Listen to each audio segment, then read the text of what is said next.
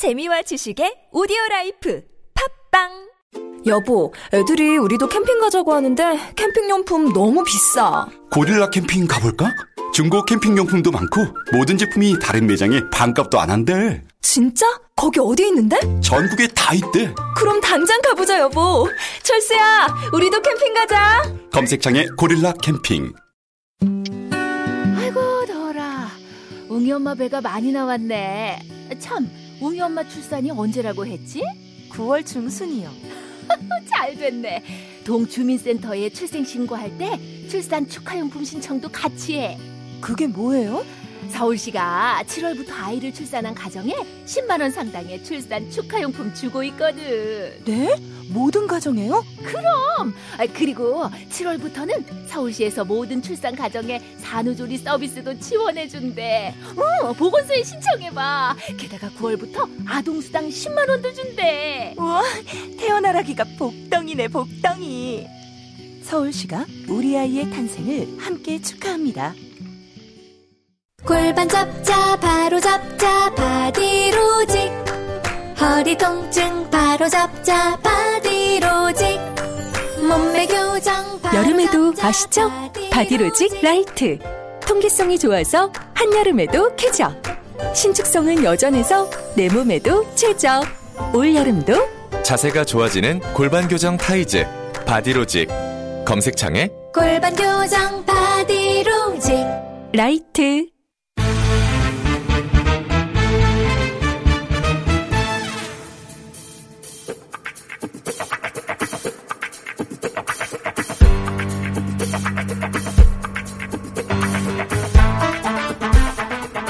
한반도 문제 12단 9단.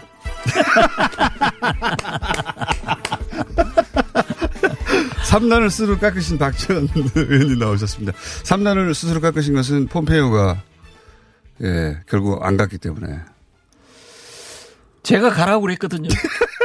그런데 역시 트럼프 대통령이 더 센가 봐요.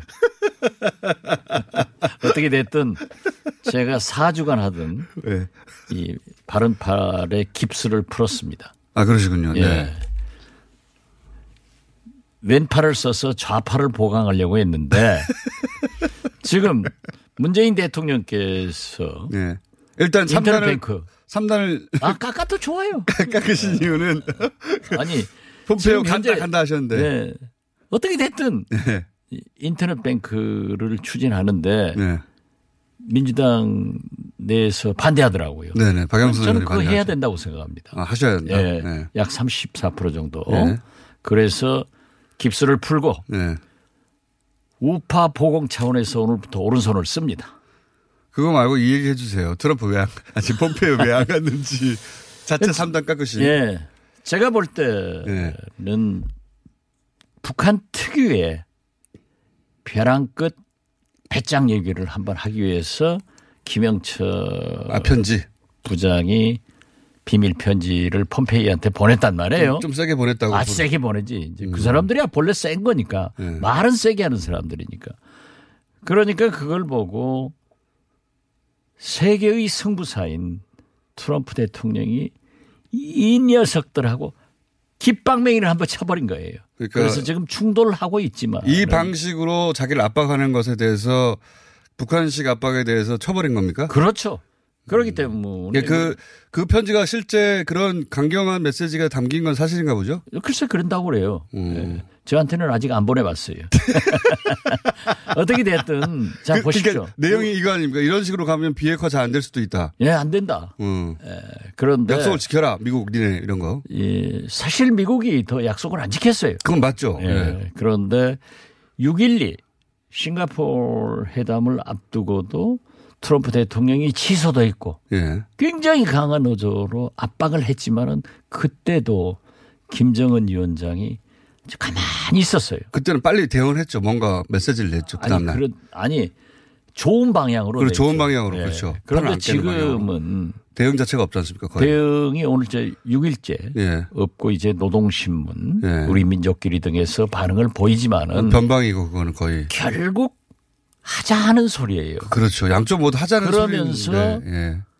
이제 미국에 대해서는 찍소리도 안 하고 우리 문재인 대통령 우리 정부에게 판문점 해- 선언을 이행해라 예.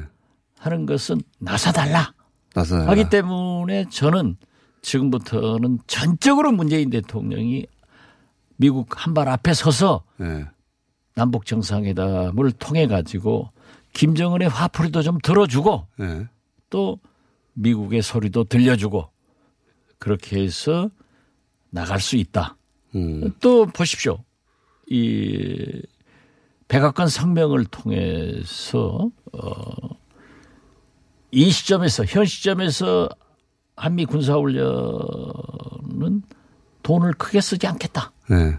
그러면서도 또 만약 훈련을 하면 크게 한다. 예. 아, 돈을 크게 쓰지 않고 어떻게 크게 합니까? 이건 회유거든요. 매티스 국방장관이 예, 예. 박선언한 것도 이제 압박이에요. 그러니까 여론전 하는 거고. 그러면서 그 기자들 만나서 트럼프 대통령이 김정은 위원장과의 관계는 환상적이다. 예. 뭐 립서비스는 계속 하고 있습니다. 여전히. 아, 예. 그러니까 저는 결국 거듭 말씀드리지만 트럼프나 김정은 이 두 정상이 호랑이 등에 탔으니까 예. 둘이 떨어져서 둘이 죽는 것보다는 고수들은 살 길을 알아요. 이제 공장장 정도는 잘 모르겠지만은 저처럼 고수 구단들은 보입니다. 그러니까 지금 마지막 긴장 국면, 드라마틱한 마지막 기승전결의 마지막 국면이지 결론은 결국은 어, 쭉 예상해 오셨듯이 유엔으로 간다.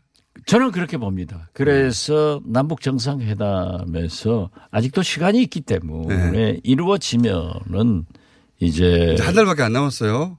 한 달. 유엔 끝나는 게 10월 1일이고 시작이 어, 9월 며칠이니까. 아니 뭐 뉴욕 가는데 한 달 걸립니까? 그렇죠. 다 돼 있어요. 하루 이틀만 해도 모든 게 네. 뒤바뀔 수도 있는데. 때문에 네. 지금 현재 가장 당면한 문제가 그거고 그렇기 때문에 트럼프도 놓지 않고 김정은 위원장도 절대 놓지 않는다. 이 교착 상태를 풀려면 양쪽은 이미 자리를 잡은 거 아닙니까? 자존심도 있고 갑자기 손을 내밀 수는 없잖아요, 서로.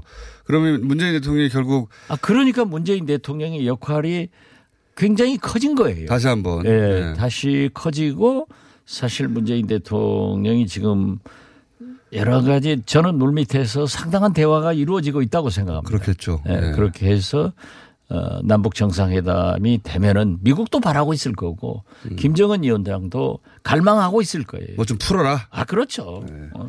아 풀기 풀기를 원치 않는다고 하면은 가만히 있겠어요 지금? 취소했겠죠. delay가 네, 아니라. 그럼요. 디- delay라고 말해. cancel이 아니라 delay라고 했으니까. 그러면 돌파구는 결국 문재인 대통령이 남북 정상회담 평양 가서 하면서 그때 또 극적으로 다시 풀리기 시작할 것이다. 그렇습니다. 예, 우리가 네. 지금 그 판문점 네. 4.27 회담 때도 6.12 싱가포르. 북미 정상회담이 그렇게 잘 풀리고 성공할 걸 누가 알았어요. 네. 거기서 풀어내잖아요. 결국은 판문점에서 두 번째 갑자기 만나서 풀었죠. 그렇죠. 네.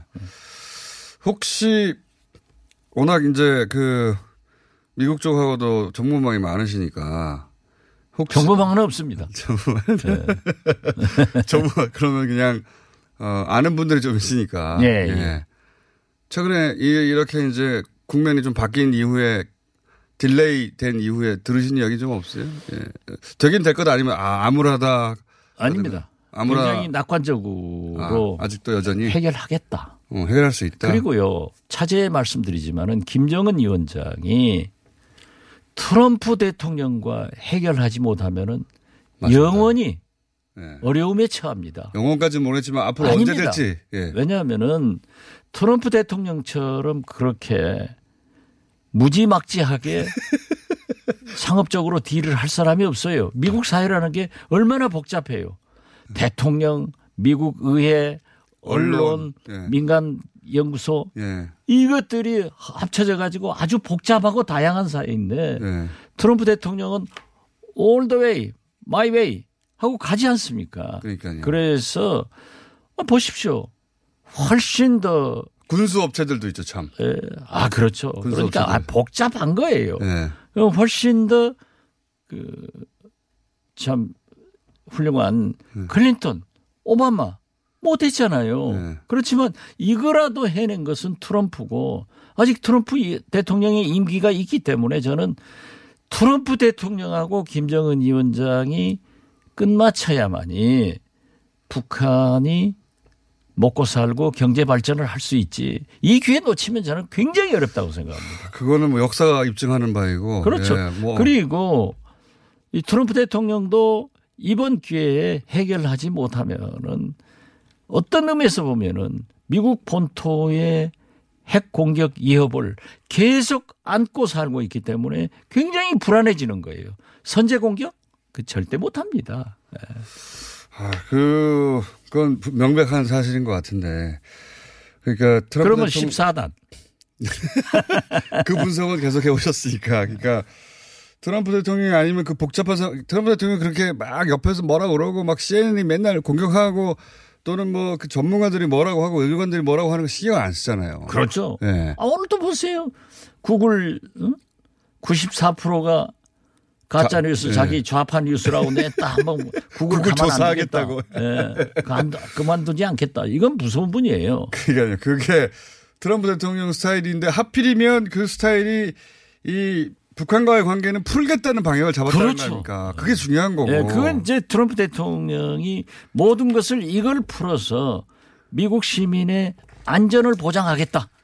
그리고 세계적 제약인 북한 핵을 내가 해결했다. 이걸 보이고 싶어 하는 거예요. 역사에 그런 거 그걸로 남고 싶은 아, 거죠. 그렇죠. 그 욕심이 있는 거고 상도 받고 싶고. 그래서 저도 꼭 해야 된다고 생각하는데 그래서 이 말이 맞나 좀 봐주십시오. 그러니까 북한이 트럼프 대통령을 믿지 못하고 어 그리고 이제 단계별로 하고 자 하는 그리고 그때 그때 잘 안 풀리면은 뭐 비난도 하고 다 알겠는데. 근데 어 그렇게 해서 트럼프 대통령을 막 예전의 방식으로 막 몰거나 미는 게 아니라 결국은 트럼프 대통령하고 밖에 풀 수 없으니 트럼프 대통령도 자기 국내 정치용으로 막 자랑할 수 있을 만큼 뭔가 큰 걸 확 내놔야 되는 거 아닙니까? 아, 그렇죠. 그렇기 때문에 하나를 확 내놔야 되는 거 아니에요? 어, 제가 아 트럼프 대통령이 예. 아니 그러니까 북한에서 북한에서 내놔야죠. 그러니까 트럼프 대통령이 야 이거 나한테 장사에 도움 되겠다. 아, 그렇죠. 그런 정도로 확 내놔야 되는 거 아니에요? 이미 단계적 동시적 북한화를 수용한 거 아니에요? 예. 그리고 폼페이오 국무장관이 북한 핵, 핵 리스트 60, 70%면 된다. 예. 이번에 서훈 원장도 국회 정보위에서 60%는 내놔야 된다. 예. 그게 제가 볼 때는 미국 본토에 위협을 가하는 ICBM 등이에요. 예. 이건 성의를 보이지 않으면은 미국의 여론이 북한하고는 다릅단 말이에요. 복잡하니까요. 복잡하죠. 그렇기 때문에 저는 최소한 자꾸 얘기해요. 트럼프 대통령의 체면을 살려주고 여론을 위해서도 핵 리스트 또 어, ICBM 이러한 성의를 김정은 위원장이 과감하게 보이더라도 팩폐기는 아니잖아요. 그 자체는 아니죠 아직. 그렇죠. 예. 그러면서 트럼프 대통령도 제재 완화, 예. 종전 선언은 선언이에요. 협정도 아니고 그러면은 그 정도는 해 주어야 양 정상들이 서로 체면을 살린다. 김정은 위원장도 거듭 말씀드리지만 북한 내 보수 세력, 강경파. 강경파 군부 세력들은 그러지 않을 거예요. 우리가 고난의 세월을 보내면서 춥고 배고프고 오직 이거 하나를 개발했는데 지금 없앤다고 하면 되느냐? 예. 이런 보장도 못 받으면서. 아, 그렇죠. 그럼 당신이 리더로서 자기가 없는 거 아니냐 자질이 그, 그거 뒷얘기를 할 수 있죠. 예. 그래서 이제 그 일본은 핵 공격보다는 미사일 공격이 어려운데 이제 자꾸 핵만 하고 하니까 아베가 급해서 북한하고 몰래 만났다가. 지금 미국한테 혼나잖아요. 그거 실제로 몰래 만난 겁니까? 아, 그렇죠. 예, 몰래- 몰래 만났는데 제가 볼 때는 김정일 위원장이 2000년도 저한테 그러더라니까요. 대일 청구권 자금, 예. 전쟁 보상금을 그때 당시 100억 달러를 받기로 받는다. 예. 그래서 우리 한국과 SOC 사업을 하자 이런 얘기를 했는데 지금은 200억 달러래요. 음. 그렇기 때문에 아마 경제 발전을 위해서 북한도 200억 달러가 필요하고 예. 일본 아베 수상도 자기들의 안전 보장을 위해서 어차피 그러한 문제를 논했지 않는가 이거를 알고 지금 미국에서 음. 경제 지원 가만 안 둔다 하고 음. 야단을 치고 지금 중국에다 압박을 하는 것도 자꾸 제재를. 예. 완화시켜 가지고 많이 지원을 하고 있잖아요. 그래서 이제 미국 생각은 그 주변국 뭐 한국을 포함하여 중국이나 일본이 혹시 어 경제적인 지원이나 제재를 좀 풀어줘 가지고 여유가 생겨서 북한 마, 북한이 말을 안 듣게 될까 봐 그러는 거 아닙니까? 네, 지금 이제 예. 결국 중국이나 러시아가 제재를 많이 완화해 주니까 말을 안 듣는 거다. 예. 말을 안 듣죠. 예. 듣겠어요? 그러니까 그- 지금 그런 상황이 되니 말을 안 듣는 거니까 중국 니네 뒤로 물러서 이런 메시지 아니에요? 그렇죠. 예. 그리고 메시지. 이제 통상 압력은 무역 전쟁은 더 강화시키는 건데 어떻게 됐든 저는 거듭 말씀드리지만 지금은 문재인 대통령이 나서서 김정은 위원장의 화풀이도 좀 당해주고 예. 설득해서 북미 정상회담으로 갈 수 있도록 다시 길잡이가 돼야 된다. 그리고 김정은 위원장도 지금 트럼프 대통령 기회를 놓치면은 자기는 죽는다. 이걸 알아야 됩니다. 죽, 죽기 하겠습니까만 어려워지겠죠. 예. 아 죽는다는 게 어렵다는 거지 뭐. 이게 그 다시 오지 않을 찬스인 건 분명한 것 같습니다. 그렇죠. 트럼프 예. 대통령 같이 하는 사람이 어디 있습니까? 없습니다. 예. 저렇게 그냥 여론이고 뭐 아니 워싱턴 포스트, 뉴욕 타임스, 뭐 CBS, NBC 이런 다 ABC 가짜 뉴스라고 막 이런 것들하고 싸우면서 뭐 다 해버리니 맨날 다 가짜 뉴스라고 하고 오직 박스 뉴스 하나. 그러니까요. 자기 트윗이 진짜 뉴스라고 하고 대통령의 정책이 정책을 트윗으로 하는 사람이 어디 있습니까? 전 세계에. 아, 그건 백악관 대변인 겸직이니까. 아니 백악관 내에서 아무도 모르고 트럼프 대통령만 알아요. 그 결정을. 그렇죠. 트윗을 보고 다른 사람들이 안다는 거 네. 아닙니까? 관료들이. 참 희한한 사람이긴 한데 근데 그 덕분에 될 수 있는 거니까. 아, 그러니까요. 그러니까 트럼프. 대통령이니까 되는 거예요. 그래서 제가 자꾸 그랬잖아요. 우리는 김정은 위원장도 다른 사람 쳐다보지 말고 트럼프 대통령 입만 쳐다보고 기도하자. 기도하자. 그겁니다.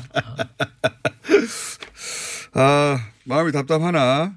그러나 지난번 싱가포르 회담이 취소됐을 때보다는 훨씬 더 좀 여유가 있습니다. 아, 그렇죠. 예, 한번 겪어봤기 때문에 아, 이 스타일이 또 나왔구나. 이걸 어떻게 돌파할까? 어, 문재인 대통령이 해야죠. 해야죠. 예. 아, 세계에서 문재인 대통령밖에 없어요. 그 해결할 사람이 없고. 예. 자, 그 국내 정치 한두 가지만 짚고 그러면 시간이 벌써 다 됐네요. 예. 이해찬 신임 대표는 어떻게 평가하십니까? 잘하고 있잖아요. 잘할 사람입니까? 보시면? 잘할 사람이죠. 저는 처음부터 예.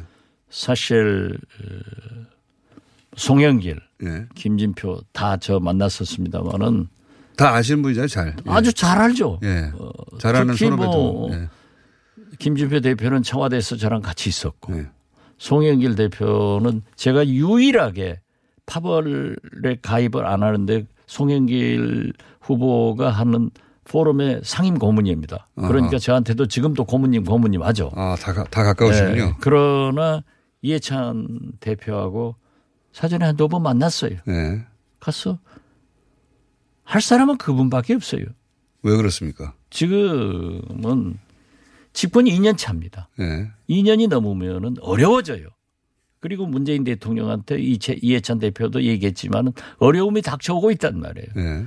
그렇기 때문에 내부의 결속과 단속 그리고 청와대 비서실이나 내각에 대해서 느슨할 때 아무도 얘기 못하지만은 이해찬 대표만은 쓴소리를 할 수 있어요. 음. 그것이 문재인 대통령을 성공시키고 민주당이 사는 길입니다. 음. 우리 민주평화당은 죽는 길이지만. 아니 그러나 국가가 잘 돼야죠. 그래서 저는 문재인 대통령이 성공해야 대북 문제도 풀려가고 DJ의 이념도 이어가기 때문에 저는 돕고 있는 거예요. 그러나 잘못한 것은 잘못했다고 얘기해야죠. 약간 지금 당청 관계나 혹은 뭐 정부가 잘 안 돌아갈 때 어, 민주당 대표로 그 부분에 대해서 바로 잡을 수 있는 그 경험과 발언권을 가지고 있는 사람이 그렇죠. 이게 저참 자유한국당도 저렇게 잘못 덤볐다가는 네. 녹록치 않으니까 어, 만만치 않은 분이죠. 그건 한 방에 훅 갈 수 있습니다. 진짜 대단하신 분이에요. 지금 자유한국당의 차기당 대표는 어떻게 보십니까? 김무성 의원도 움직이고 있는 것 같고 홍준표 전 대표도 올라오르는 것 같고요. 미국에서 김병준 위원장 어 등등 김병준 위원장은 이미 비대위원장으로서 한 달간 평가를 받았어요. 어떻게 이게 보면은 지금도 네. 우리 국민들이 가장 관심이 언론에도 있는 게 개각 아니에요? 예, 예. 그러듯이 우리 정치 풍토는 인적 정산이 필요합니다. 예. 가서 비대위원장으로 가서 만약에 친박 친이 핵심 몇 사람만 인적 정산에서도 올라갔을 거예요. 리더십이 섰을 거예요. 그런데 이것도 먹고 저것도 먹으려다가 하나도 못 먹는 꼴로 이제 전락을 했고. 아 그렇게 보시면 예, 그래서 저는 좀 실패다. 예, 음. 레토릭은 좋지만은 좀 어려울 거다 하고 김무성 세력이 만만치 않을 겁니다. 그러니까 지금 사실 당권은 아니지만 당권파에 가까운 거 아닙니까? 그렇죠. 원내, 당권이기 때문에. 예, 원내대표 비롯해서 예. 원내대표 이제 거기도 김무성 예, 가깝고 가깝고 그 세력들이 많아요. 예. 그런데 뭐 홍준표 대표는 세력이 없잖아요. 그렇죠.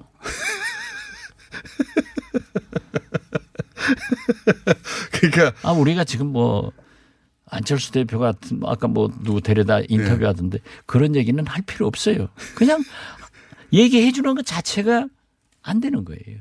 음. 그래서 저는 예. 어떻게 됐든 이 보수 세력도 잘 돼야 되는데 저런 가치관, 저런 사고를 가지고는 어렵다.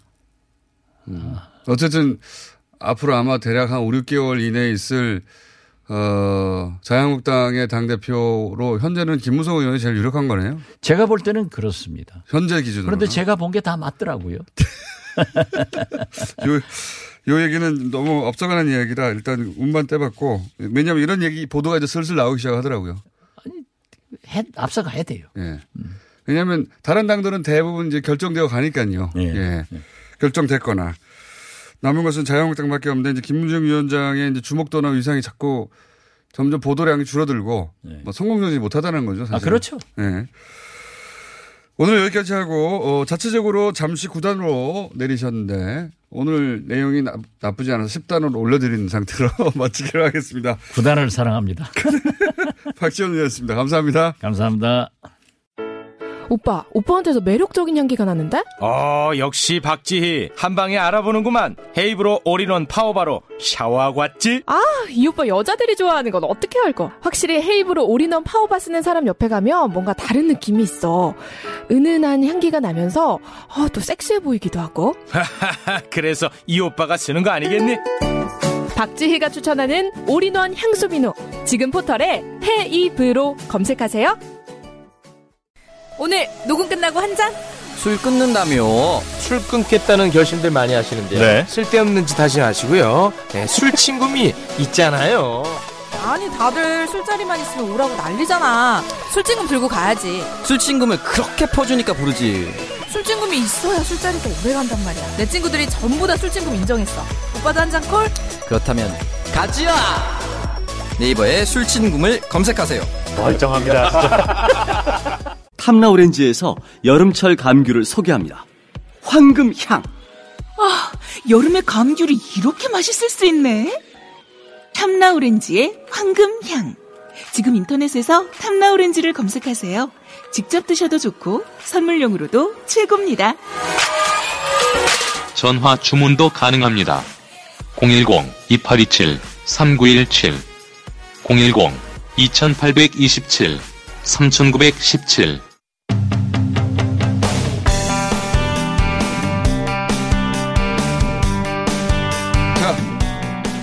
리얼미터 권순정 실장입니다. 안녕하십니까. 예. 왜, 왜안 하던.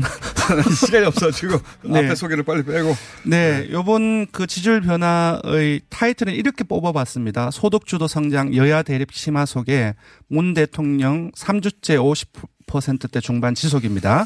이게 지금 제가 보기에는 숫자 이전에 네. 지금 야당에서는 어, 첫 번째로 네.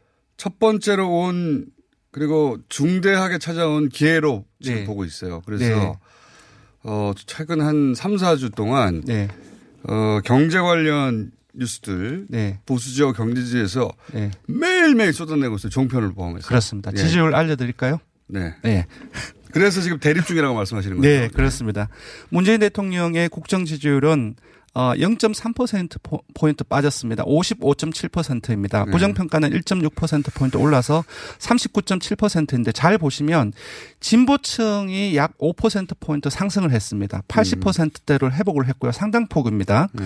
보수층은 반면 한 6% 포인트 빠져서 25%대 중반입니다. 그러니까 지금 빼기 해서 양극화 예. 그렇습니다. 예. 더하기 빼기 해서 같지만은 그 지지층의 핵심 지지층과 좀 전통적인 반대층의 어떤 양극화가 좀 지속되고 있는 부분들. 음. 이거는 네. 선거에 다가갔을 때나 나타나는 현상인데 네. 그러니까 선거에 못지않은 사실은 보수 진영에서의 집중 공세와 그렇습니다. 그거를 또 이 정부 여당 측에서는 막아내는 네.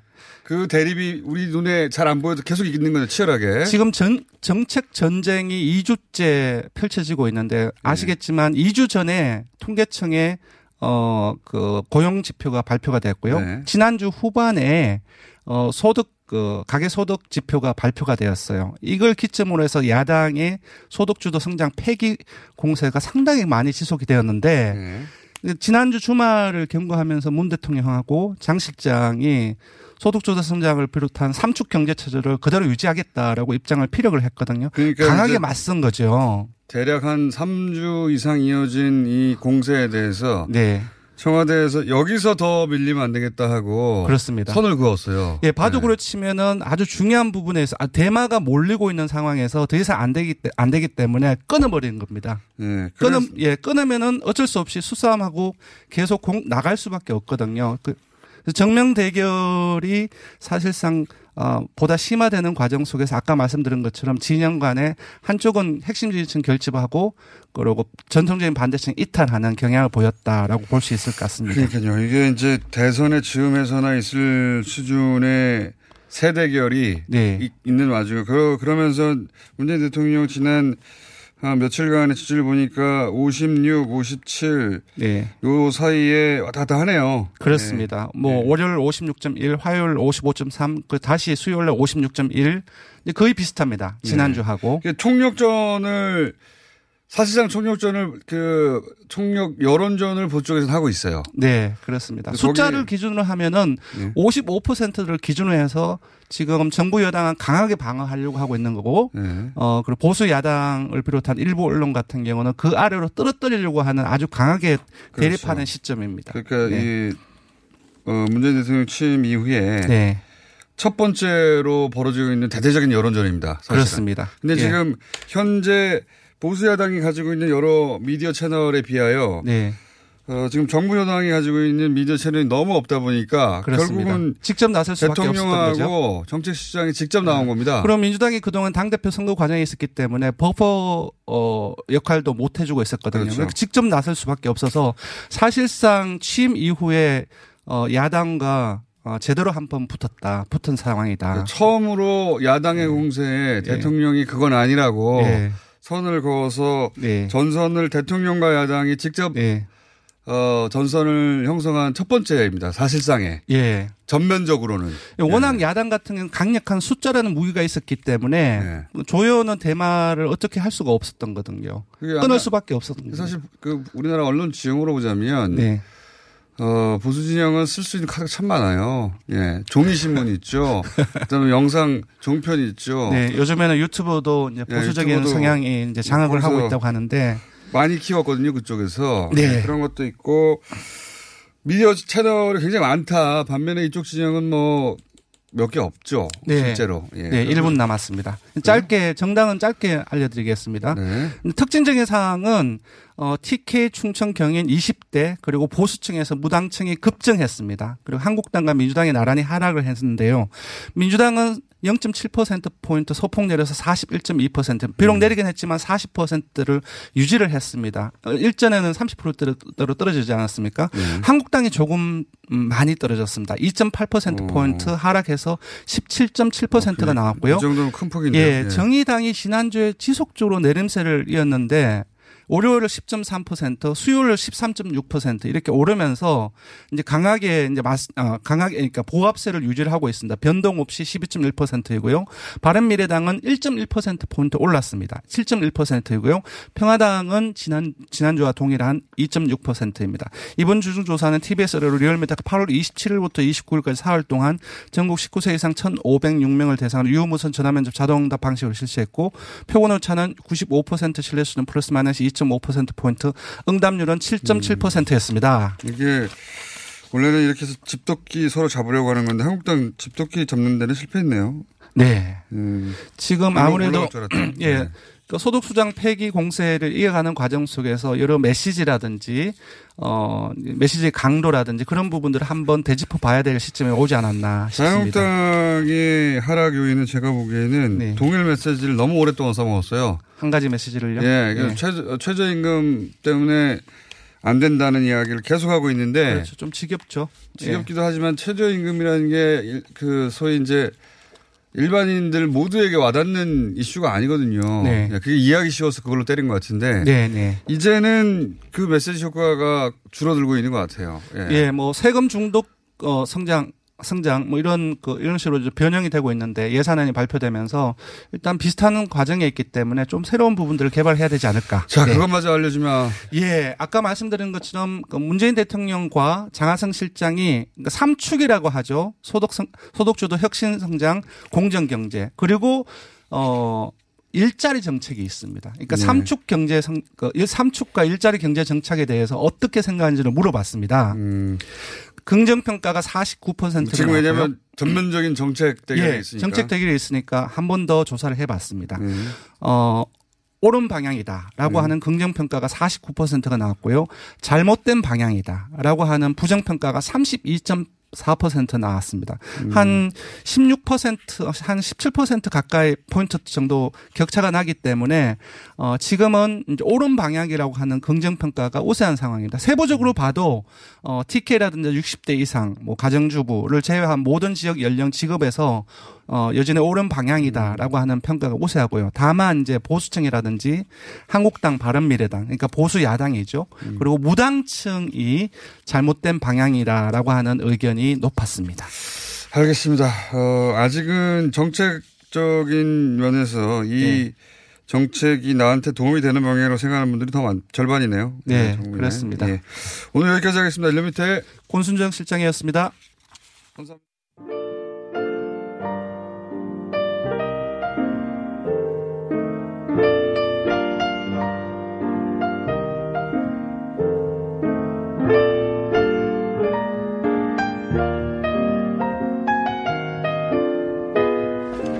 자, 불친절한 AS, 예.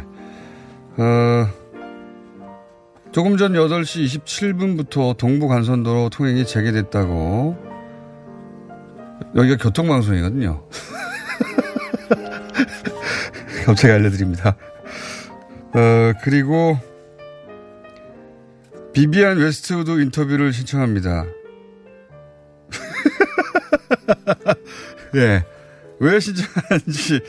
좋아요. 노래 대신 인터뷰 신청하니까 좋아요. 좋긴 좋은데 우리가 인터뷰하는 곳이니까 왜 신청합니까? 알려주셔야지. 예. 그 외에 여러 문자들 있었는데, 예. 여기까지 하겠습니다.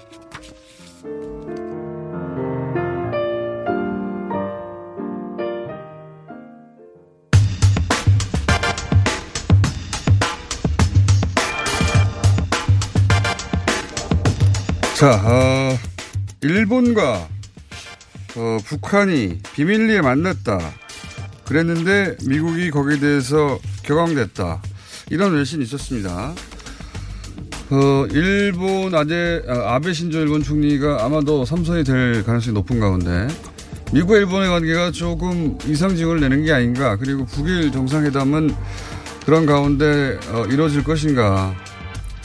어, 일본 관련 뉴스가 다시 한번 눈여겨봐야 할 타이밍이 된 것 같습니다. 해서 양기호 교수님, 성공회대 일본학과 다시 한번 모셨습니다. 안녕하십니까? 네, 안녕하십니까? 너무 자주 뵙게 되네요. 그러네요.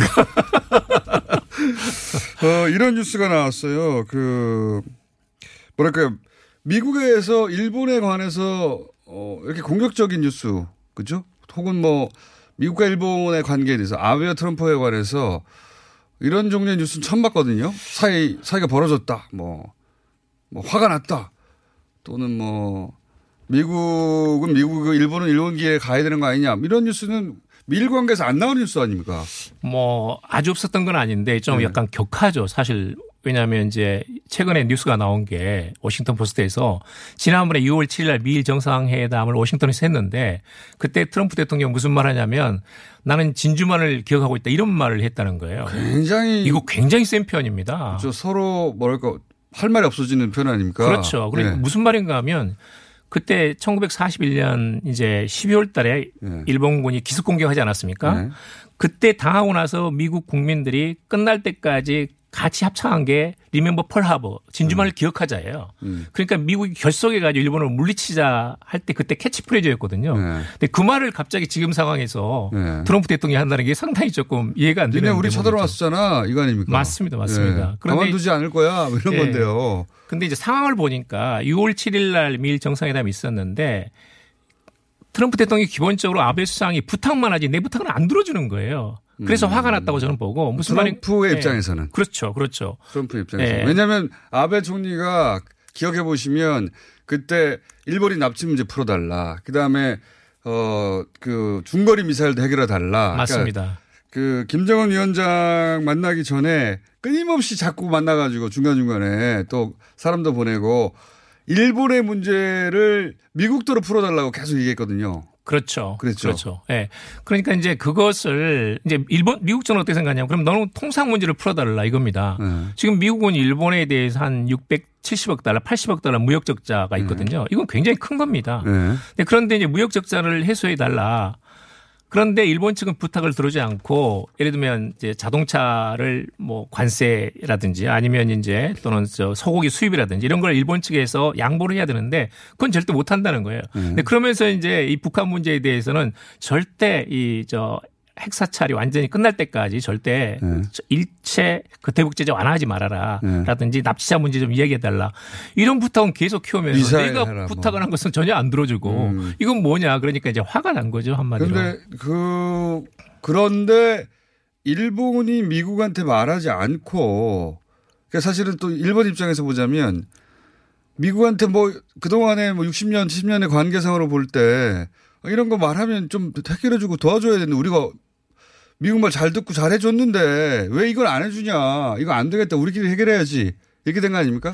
그러니까 그건 뭐냐면 미국으로서는 기본적으로 지금까지는 한미 동맹, 미일 네. 동맹이 있어가지고 동맹 체제를 관리하고 이게 제일 중요도가 높았던 거예요. 일본에서는. 예. 그렇죠. 미국 일본도 그렇고 미국도 그렇고 예.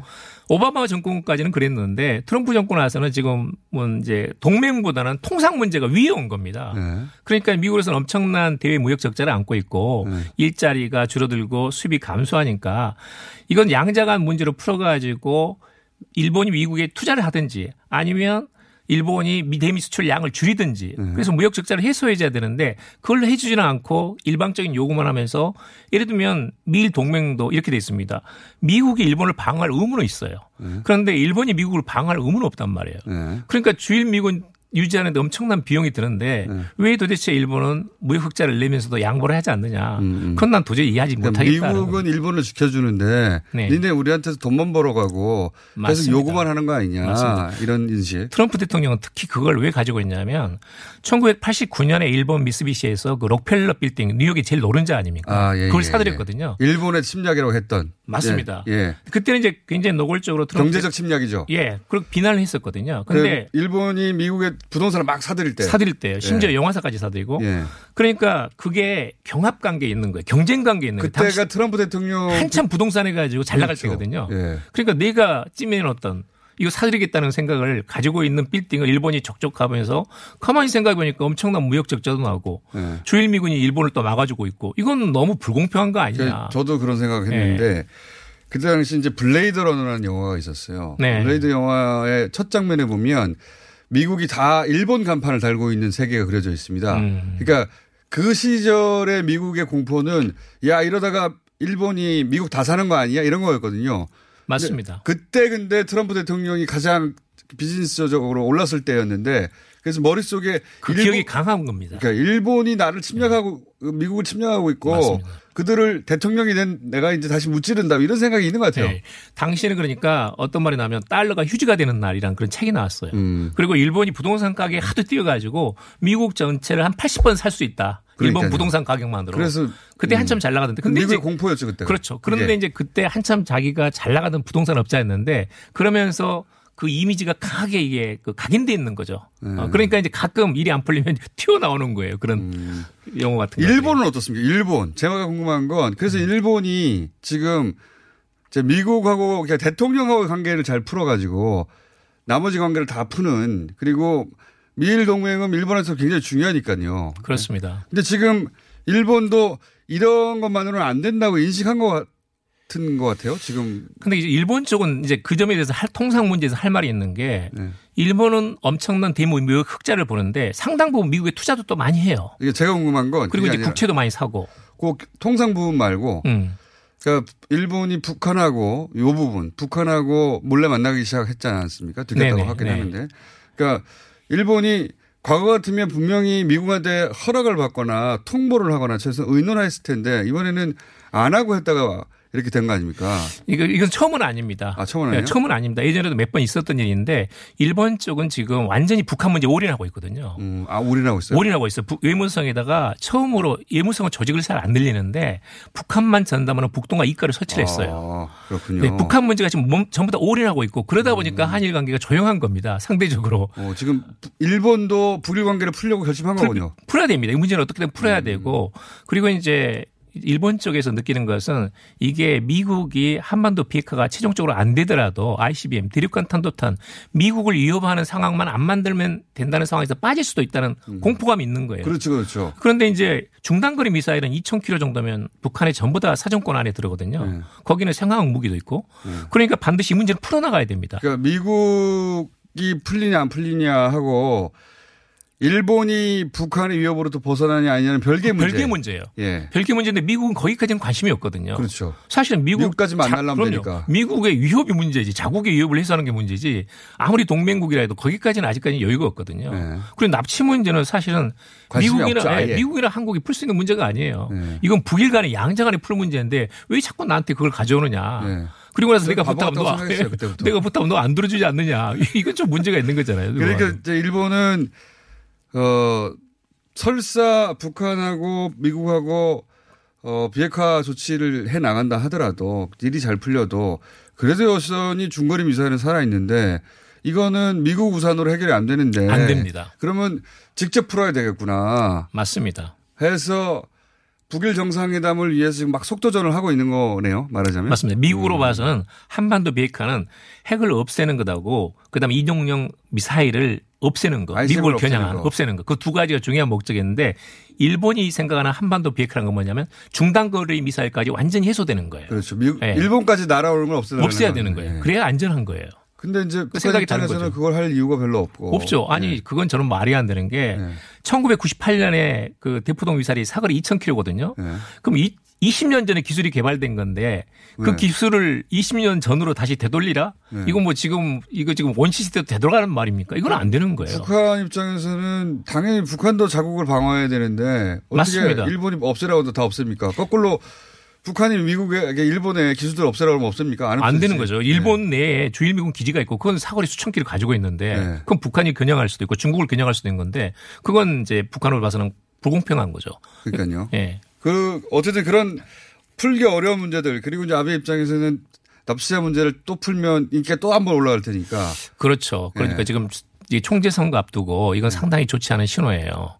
미국, 일본은 아무튼 일본이 수상이 되면 미국하고는 이 관계를 잘 유지해야 되거든요. 미국이 흔들기 시작하면 굉장히 일하기 어렵습니다. 일본 수상이. 그렇죠. 더구나 이제 아베 수상은 지금 일본의 소비세가 8%거든요. 내년에 10%를 올려야 돼요. 근데 이게 조세 저항 분명히 있습니다. 그거는 직접적인 조항이 있는. 저항이에요. 예. 그런데 헌법 개정 또 본인이 지금 추진하고 있거든요. 그건 인기가 그렇게 높진 않잖아요. 네, 이것도 또 저항이 굉장히 심해요. 여당, 야당 할 것 없이. 그런데 미국에서 만약에 흔들기 시작한다?